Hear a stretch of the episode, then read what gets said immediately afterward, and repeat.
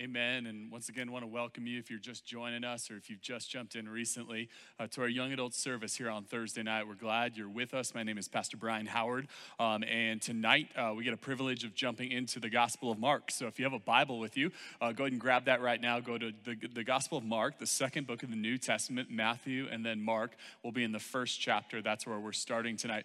And I'll get to that in a second. I want to just really briefly, before we jump into the Gospel of Mark tonight, um, just give you an update kind kind of on where we're at and what we're thinking as it relates to returning to our campus. And, and for so many of you, that's just the thing you're itching to do. Uh, maybe you've been a YA person for a long time. Maybe you're a college student who's back for summer, uh, and this has always been a highlight of your summer, getting to gather in worship. Uh, and we are eager for that day. Uh, I'm not here tonight to tell you that we have a firm date set or that we have established it. Uh, I always want you to listen to our weekend services with the hope that um, Pastor Shawn would update you. But here's what I want you to know two things things.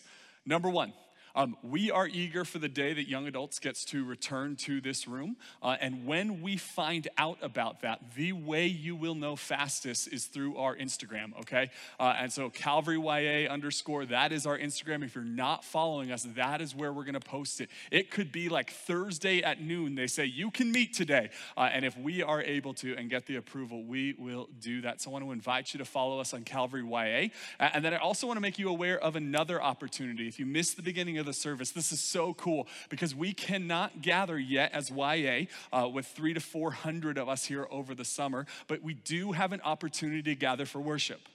I don't want you to miss that. If you missed it earlier, I want you to know that there is an opportunity this coming Tuesday for you to gather here on campus for worship. Jacob Wood's gonna be leading, I'm gonna be shepherding us through a worship night that we are going to host here on campus outside on our patio. And I want to invite you to join us. You know, this coming Tuesday, when this worship night is at 7 p.m., it will be 100 days since we've had a worship gathering here on campus. And I don't know about you, uh, but this online thing, God has been blessing us. God has been moving, working all things together for our good. Uh, and yet there's just something so special about gathering together. And so, right here at the bottom of the screen, you're going to see uh, a number. I-, I want you to just text worship to that number. Here's what's going to happen you're going to get a text message back. That text message is going to have a little link. It'll take you like a minute at most to fill out this little link. And it just lets you us know that you're planning on coming. We have a limited number of spots for this um, just given how this thing works and social distancing and all of that. And so if you don't sign up, we can't uh, uh, like we can't let you hear. So you need to sign up. It doesn't cost you anything. We don't even need a ton of information. You just need to sign up. And I'm just promising you these spots are going to run out. People are excited about this. This is going to be a wonderful night this Tuesday, 7 p.m. Text worship to the number you see here on the screen. Do it right now. Do it tonight. And you'll join us this Tuesday. And we'll continue to do these on Tuesdays going through the summer until we're able to gather once more. I hope you can join us in worship this Tuesday for the first time in 100 days that we get to worship together. So that's coming up. That's what you can look forward to. Follow us on Instagram. Make sure you get the update. Join us on Tuesday. Now I want to jump into the Gospel of Mark. Um, and here's what I want to do. Um, we had a bunch of plans for young adults here this year for 2020. I'll, I'll actually share a few of them. I've, I've maybe not shared this before. Um, but our plan was during the spring, really all the way from Easter up until the summer began, um, was to do a big series on relationships and so on guys and girls and marriage and dating uh, and sex and singleness and all of these different things. We had a whole plan that we were going to do this. And then all of this happened and just kind of disrupted that plan plan. And then our plan for the summer was to do a series on apologetics, uh, on defending the faith and kind of how we could uh, make a reasonable faith, a reasonable argument for who Jesus is and the existence of God and the authority of the Bible. And we wanted to do both of those series, but the reason we punted on those is because we believe those are series that are best done when we're actually in person. That there were some things we wanted to do to put those together. And so I want you to know we're still planning on doing those teaching series. We think both of those subjects are important for us to talk about, but we're going to wait until at least most of us are gathered back here in this room. So as we started to think, okay, once Philippians is done, what do we want to do this summer? Uh, a few thoughts kind of came together for us, and that's, is just a prelude to getting into why we're going into Mark. Here's the first one.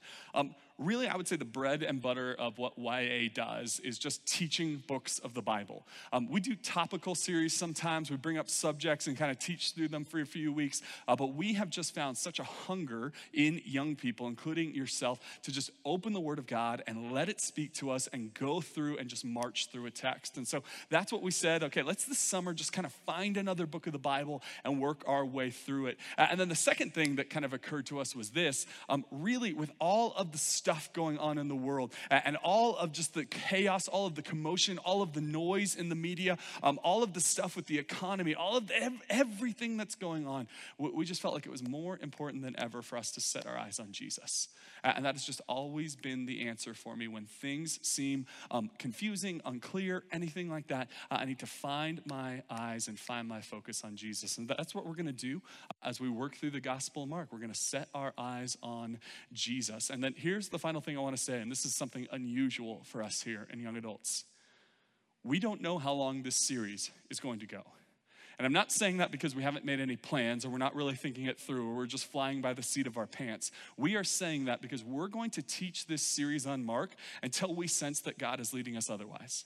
And that's uncomfortable for me. I usually have everything planned out a year in advance. I know exactly where we're going, uh, but I just really sense from the Holy Spirit that we are in a season where God just wants us to look at the Gospel of Mark. Could be a couple of weeks, could be a couple of months, could be a couple of decades, who knows? But our plan is to look at the Gospel of Mark, to walk through it slowly, to consider it carefully, and most of all, to set our eyes on Jesus.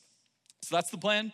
That's what we're going to do. I want to talk to you before we jump into the first verse of the Gospel of Mark about a little bit about the Gospel of Mark. Uh, I'm going to tell you this, and really this is for our people in the tech booth, booth as well. Um, I had all of these slides created where I was going to teach through um, some basics about the Gospel of Mark. We're going to scrap all of those. Really, I just want to talk to you about the Gospel of Mark for a minute or two and get right into the text itself because the most important thing isn't what I think, it's not my opinion, it's not my research, it is what God actually is speaking to us. So here's what you need to know uh, about the Gospel of Mark. The Gospel of Mark, if you've never studied it, is one of four stories about Jesus' life Matthew, Mark, Luke, and John. And one of the questions that you've maybe never wrestled with sincerely is why does God give us four gospels rather than one? Why not just take all of the stuff in Matthew, Mark, and Luke, and John and put it into one big, longer gospel? And I don't want to speak to God and try to uh, pretend I understand his mind as much as I want to point out that the Gospels tell the story of the same Jesus, but they tell it from a different angle. It was like if something crazy happened in your city, in your town, at your school, and you heard one person's angle. You would go around asking other people, Did you see it? Did you see this? Tell me what you saw. You would try to get as many eyewitness accounts as you could. And what the four gospels give us is four perspectives on Jesus, showing us different things about who Jesus is. So, so let me share a few unique things about the gospel of Mark here. Here's the first the gospel of Mark is overwhelmingly likely the earliest gospel written meaning it was the first one that got written down, the first story of Jesus that was ever written. So think of it as the most ancient story of Jesus there was. Some scholars would say as early as 50 AD, so just 20 years after Jesus' death. Some would say as late as maybe 60s, mid 60s, late 60s. But either way, it is written right after Jesus' death the, the Gospel of Mark, uh, John Mark, who wrote the Gospel of Mark, what was a friend, perhaps even an interpreter of Peter. And so he's listening to Peter's stories and listening to Peter preach. And what he's doing is he's taking those stories that he's translating into a different language and he's writing them down. The Gospel of Mark is early. The Gospel of Mark was written by a guy named John Mark, who was an accomplice, maybe even a translator of Peter. Uh, and then here's the final thing I want you to know um, the Gospel of Mark is the shortest gospel of the four. You might actually know this, but you might not know this. That the Gospel of Mark is incredibly short compared to Matthew or, to John or to Luke. It's so short. It's one of those Gospels that just has a fast pace to it. Now, the way I put the Gospel of Mark is like the highlight reel. Like if you've ever been to summer camp or, or winter camp or a church camp of any kind, at the end of camp, you, you, probably remember on that last day they showed the highlight reel, right? Like the recap video. And it's like a two to three minute video with some great music to it that shows all of the highlight moments of camp. That's the Gospel of Mark. The Gospel of Mark is this fast paced, it doesn't elaborate on everything, it just shows you the highlights of Jesus' life. It's not a live stream of showing all this long journey of Jesus, these long dialogues he has. Jesus is doing things, it's quick, it's action packed. One of Mark's favorite words is the word immediately.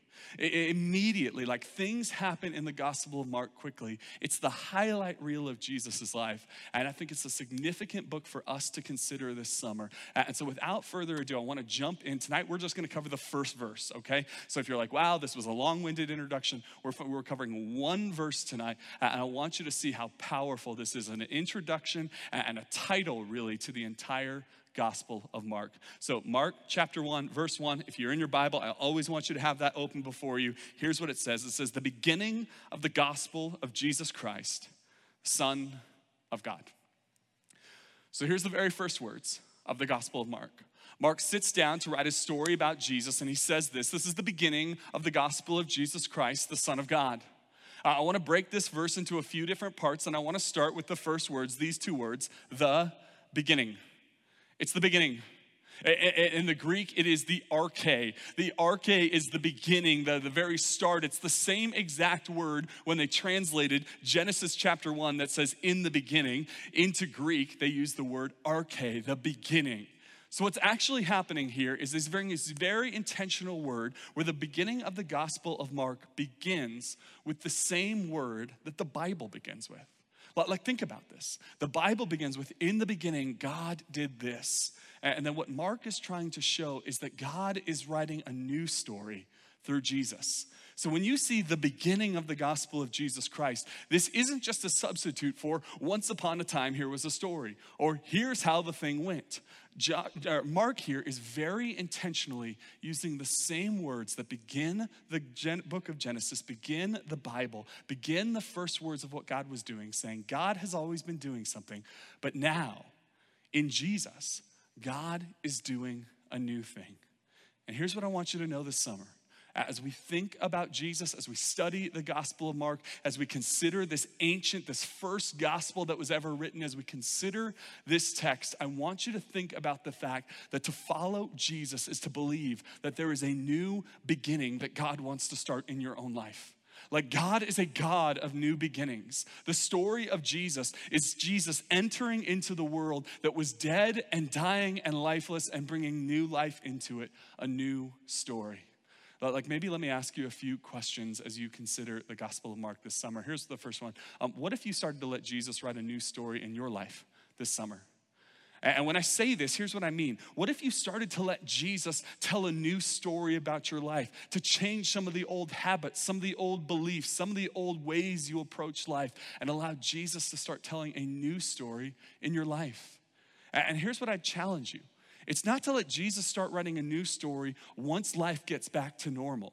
It's that you would allow him to do it now, in the midst of this summer, this abnormal summer 2020 that you're gonna tell your kids about, this abnormal season of life that you're gonna talk about for the rest of your life. What if you decided, I'm gonna let Jesus write a new story?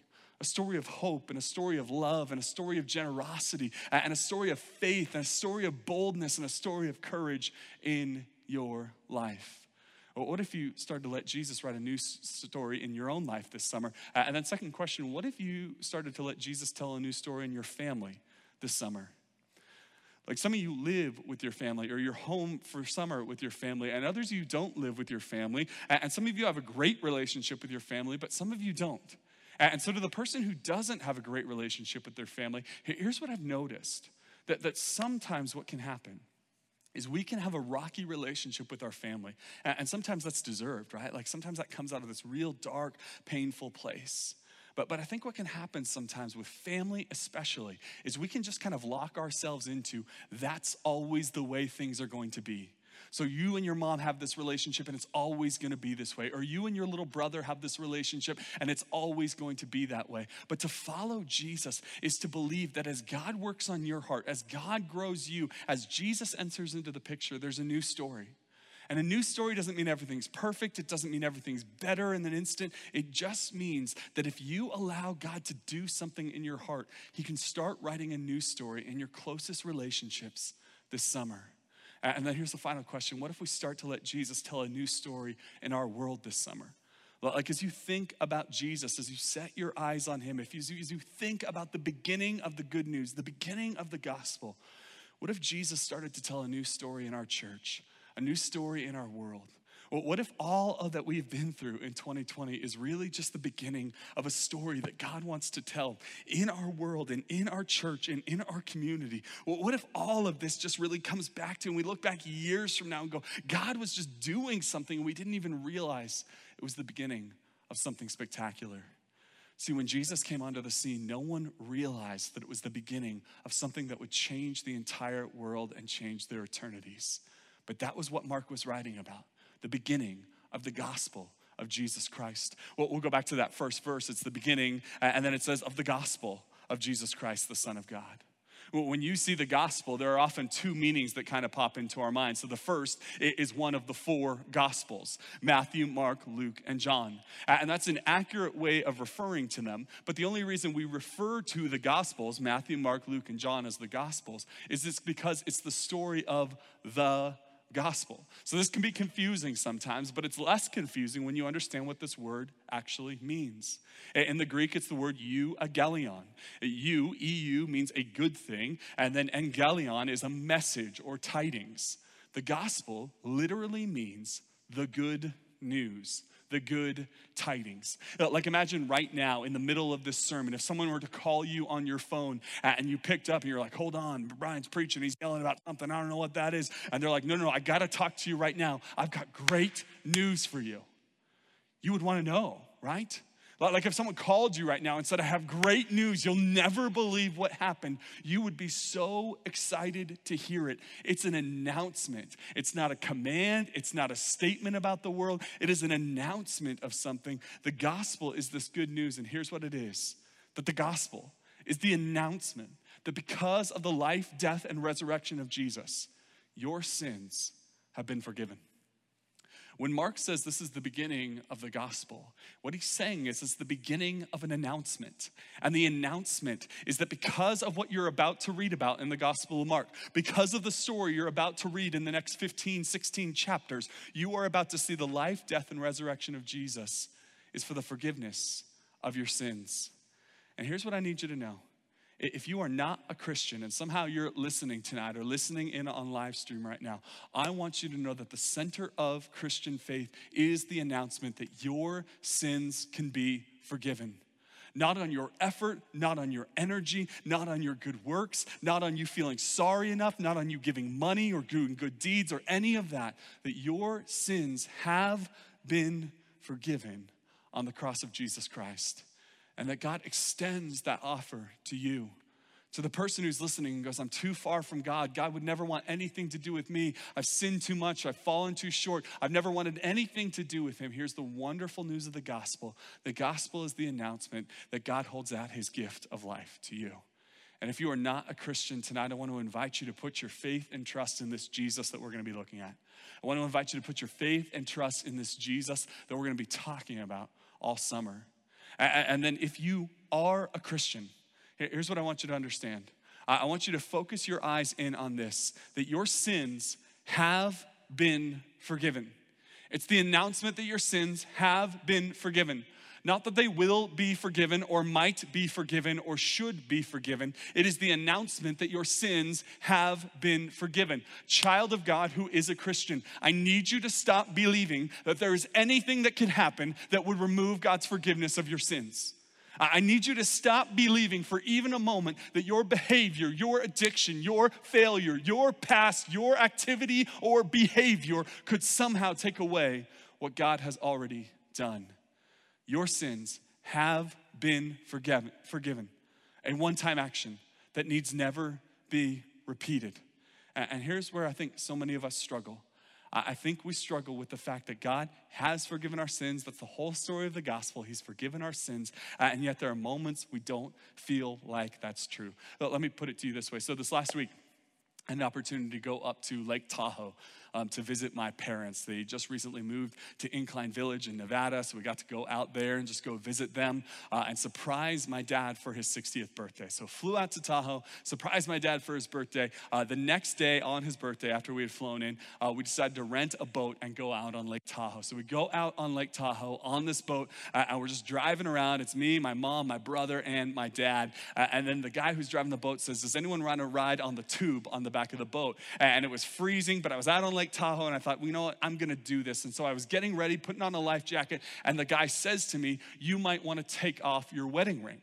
And I thought to myself, it's fine, it's my wedding ring, it'll stay on, I'm not worried. And that was the beginning of a really bad decision because I get onto the tube and I'm holding onto the tube and he hits it and I'm holding on real tight. And it doesn't take very long for the tube to flip over. My hands wrench free of it. And as that happens, my wedding ring plops right into the lake.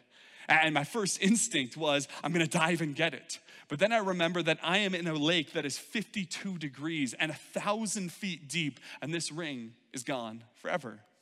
And so here I am tonight, preaching to you without a wedding ring on. I have a new one, it's in the mail. Lord willing, it'll come soon. But, but here's what I feel tonight it feels weird. And that might sound odd to you, but it feels weird. For the last seven years, I've been wearing a wedding ring. It got put on my finger on this stage I'm standing on right now, seven years ago. It feels weird. So I call my wife, who wasn't there with me. She, I just said, I lost my wedding ring. It's at the bottom of the lake. She goes, It's not a big deal. We'll just order a new one. Don't worry about it. It's okay.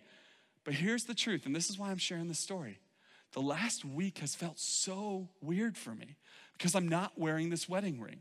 And there are moments where I wake up and don't see a ring on, and I think something's wrong or something's off, and there's like this deep feeling inside of me that something is wrong. But here's the truth of the matter, and here's what everyone listening to my voice right now knows.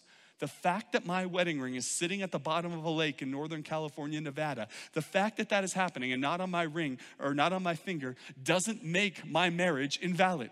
It doesn't make me not married. It doesn't affect my marriage in any conceivable way. Like my feeling doesn't like doesn't negate the covenant I made.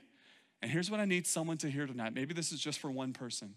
That your feelings don't affect God's forgiveness. But like just like me with my wedding ring, I feel like something's off. I feel like something's amiss. I feel like something's weird, but the real truth is that hasn't affected my marriage at all. Here's what someone needs to hear. Just because you don't feel forgiven doesn't mean you aren't. Just because you don't feel like God loves you doesn't mean he doesn't. Just because you don't feel like you're right with God and God has fully forgiven your sins doesn't mean it isn't true. See, because of the gospel is not the announcement that if you're really good, God will continue to forgive your sins. It's that He already has forgiven your sins, past, present, and future. Like you need to understand, Jesus has forgiven sins you haven't even committed yet. And just because you don't feel like that's the case doesn't mean it isn't so.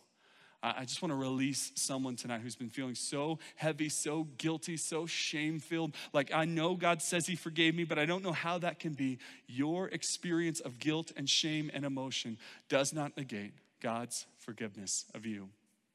See, here's the verse verse of the Gospel of Mark.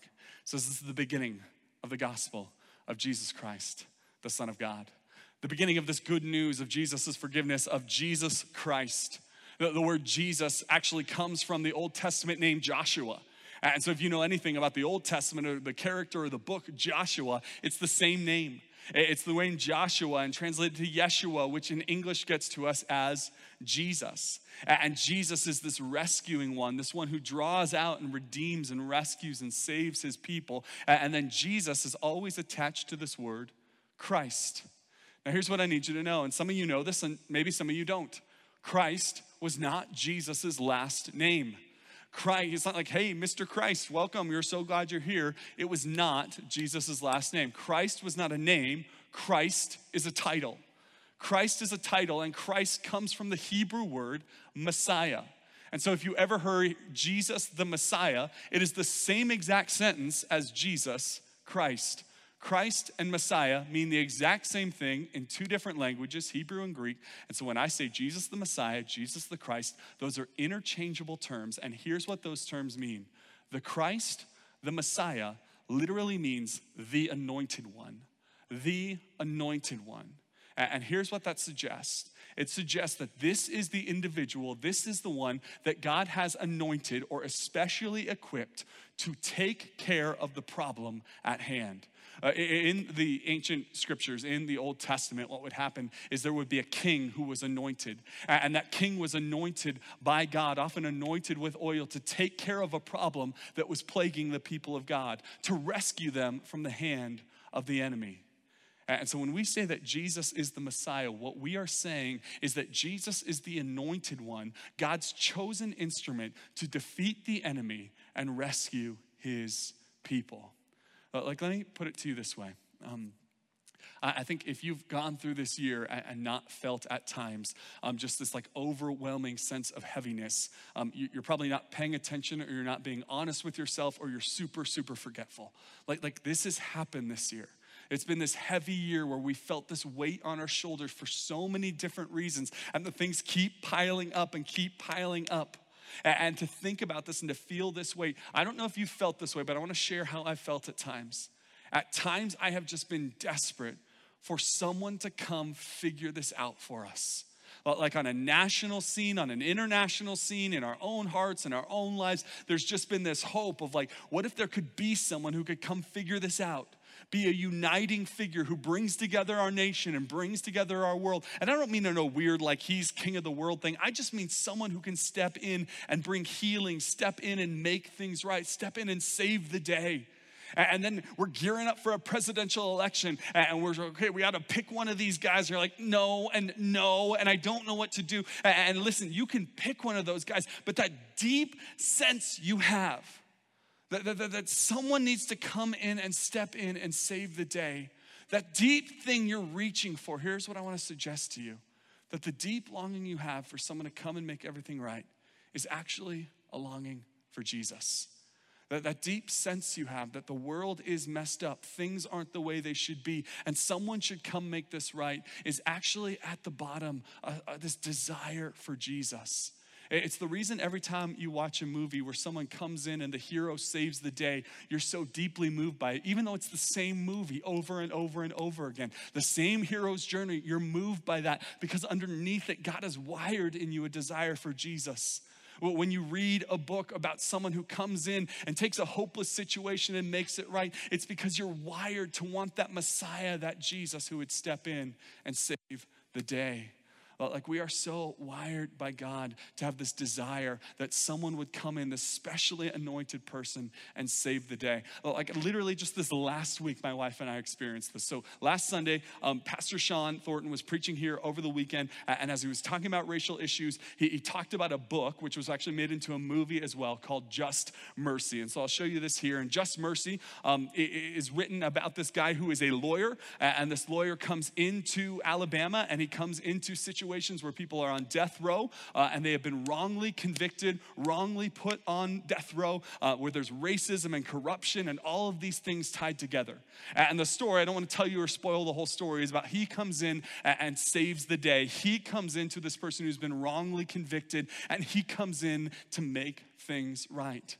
And Danny and I are watching this movie, which I would recommend to you fully and completely worth every minute of your time to sit and think and consider this film. But, but we're watching it and we're so deeply moved by this individual. We're so deeply moved. His name's Bryan Stevenson. We're so deeply moved by him. But the truth is, we're moved by him because underneath that is that desire we have for Jesus to come and make all things right. This is what it means for Jesus to be the Messiah.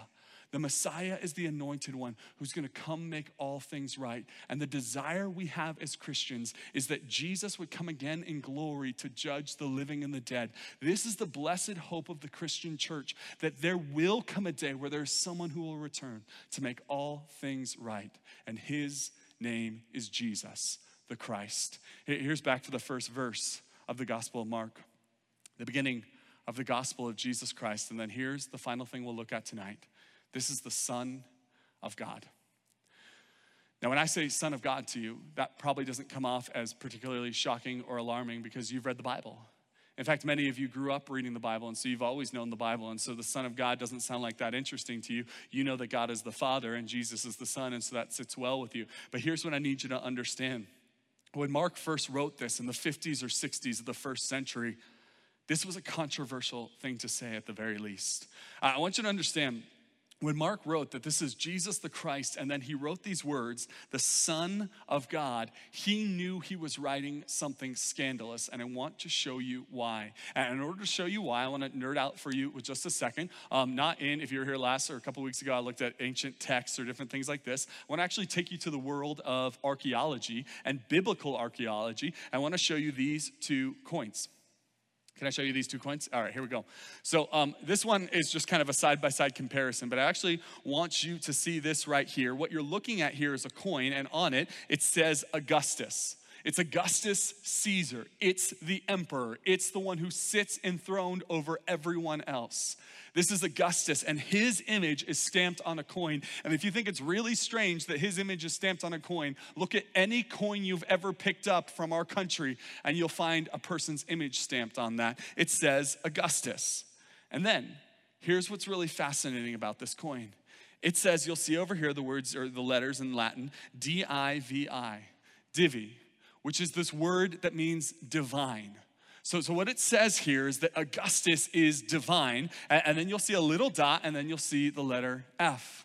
And what the letter F is, is it's short. You can tell they didn't have enough space to put it all out here, but it is the word filius. And filius is the Latin word for son. So if you put the dots, dots together there, here's what's saying this is Augustus, the son of God. This is Caesar Augustus, the emperor, and he is the son of God. See, here's what every person living in the Roman emperor, Empire knew for sure that someone was the Lord, someone was the king, someone was the God above all gods, and in fact was even the Son of God. But no one thought that was Jesus, everyone thought it was Caesar. If you were to ask someone, right as Jesus was doing his ministry, who is the Son of God? No one would have said Jesus. Everyone would have said Caesar Augustus is the Son of God. He is the Divi Filius. He is the Son of God. That's God's Son.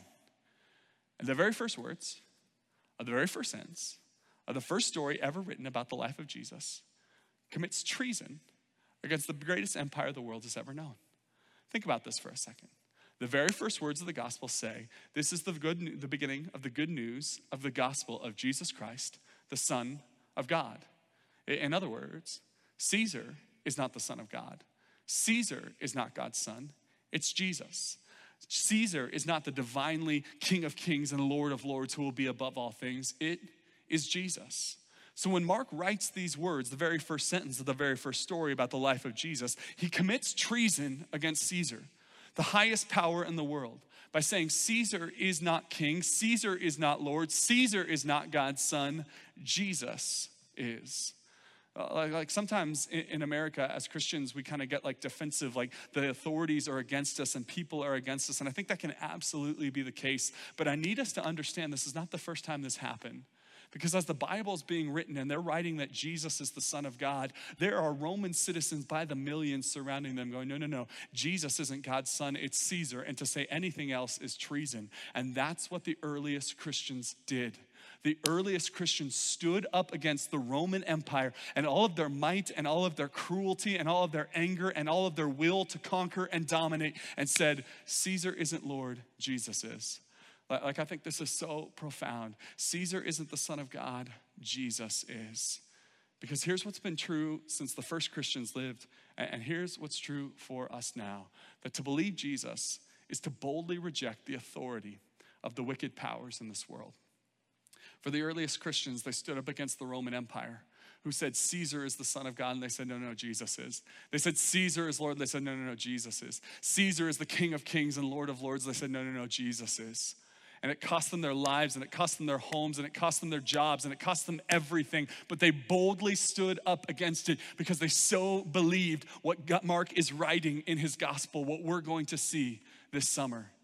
And so here's what I need us to understand that that is the continued call for the people of God to stand up against the wicked powers and wicked authorities in this world, whether it be governments, whether it be culture, whether it be politics, whether it be education or media or entertainment or the spiritual powers in this world. Our job is to stand up and reject the authority of the powers who would speak against Jesus, who would speak against us.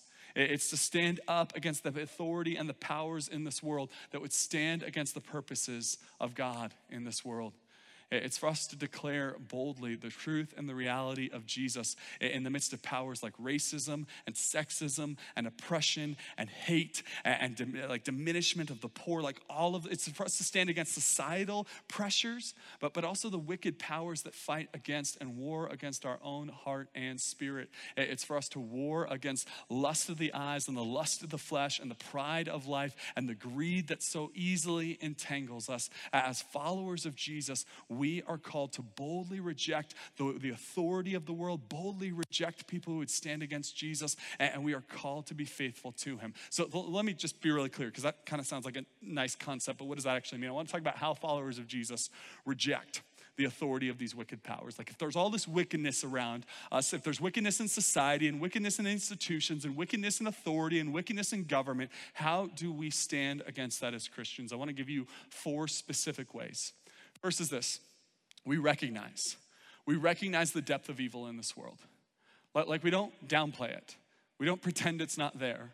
We don't do everything we can to shut our eyes to it and hope it'll never come into our hearts or our homes. We recognize the depth of evil in this world. If you've fallen into some silly notion that the world is just getting better and better and better and everything's just wonderful and easy and good for everyone, you, you will never be able to resist the wickedness and the authority of the powers in this world. The first is we recognize the depth of evil in this world. The second is that we repent of the evil in our own heart. Like, you need to understand that, that if you want to reject, if you want to fight against the authority of these wicked powers in this world, you need to repent of the evil in your heart. You need to recognize that the mission of Jesus is first to save your soul. But like, you cannot help the world. You cannot participate in the mission of God until you recognize that the mission of God has come for you. That there's wickedness in your own heart. There's things you need to repent of, there's things you need to turn from. You need to repent of the wickedness in your own heart. Jesus says it this way He says, You need to remove the speck out of your own eye before you remove the log in your brother's eye. The next is we reject the values of this world. The values of this world say be greedy and hold on to everything, and the, to reject it is to be generous. The values of this world says hold things against people and never let them off the hook. And then what the values of Jesus say, forgive them. To reject the values of this world isn't to reject the people of this world. We are called to love the people, but we are called to reject the value systems of this world that say sex and money and power is all that really matters. And so fight after those things. And then finally, here's the final thing we rejoice in the promise of victory over this world.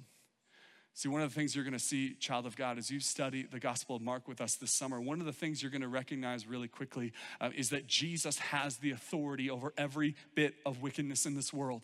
You're gonna see Jesus casting out demons. You're gonna see Jesus fighting off people who are wicked and cruel and twisted in their ways. You're gonna see Jesus showing his mighty power. That the Gospel of Mark is a powerful Jesus where we see Jesus moving in power through this world. And one of the things we recognize and rejoice in is that Jesus has overcome the world. Jesus has overcome all things, and that we, as followers of Jesus, will rejoice in his victory, not our victory not how strong we are, not how wonderful we are, not how much we've got it together, but to, re- to respond to the wickedness of this world is to say this that one day Jesus is going to come overcome all of it. But like one day, racism is no longer going to reign. One day, oppression is no longer going to reign. One day, hate is no longer going to reign. One day, poverty will no longer reign. Like there will come a day where Jesus and his righteousness reigns over this earth. See, what it means to be a follower of Jesus is for us to recognize that this Jesus is the true Son of God, the true King of Kings, the true Lord of Lords, the true authority over all things. And we reject the wickedness of this world, not on our own strength, but on His. You see, I told you that the very beginning of the gospel begins with a title, a sentence, that this is the beginning of the good news of the good of Jesus Christ, the Son of God. I want to just show you before we end tonight how the gospel ends. See, the gospel ends with Jesus being arrested and Jesus put on trial. And as many of you know, he's put on a, a, Roman cross. And he's put on that cross and he's ultimately crucified and he's ultimately dead. And here's what happens in Mark chapter 15 and, and verse 37. I want you to see what happens here. It says in Mark 15, with a loud cry, Jesus breathed his last. The curtain of the temple was torn in two from top to bottom. And when the centurion, who stood there in front of Jesus, saw how he died, he said, Now, I want to point out to you that this is a centurion. Uh, I want you to remember who the centurion works for. The centurion works for the Roman army, which means he's part of the Roman government, which means ultimately he's somewhere up the, the, the, the, pecking chain, right? Like he's somewhere down here, but his ultimate boss is Caesar, right? His ultimate boss is the emperor, and his boss is the emperor. His livelihood depends on the emperor. He's in the service of the emperor. He's a soldier for the emperor. He fights and does violence for the emperor. This soldier works for the emperor, who he believes to be the Divi Filius, the Son of God. This is a soldier who works for Caesar, and yet he sees Jesus die. These things happen, and here's the final thing I want to show you tonight. This soldier declares this surely this man was the Son of God. That's what the Gospel of Mark is about. It's about taking the individual who thinks this world is spectacular and has their eyes set on all of the things of this world, who is intimidated by the powers and the authority of things in this world, and it sets their eyes on Jesus.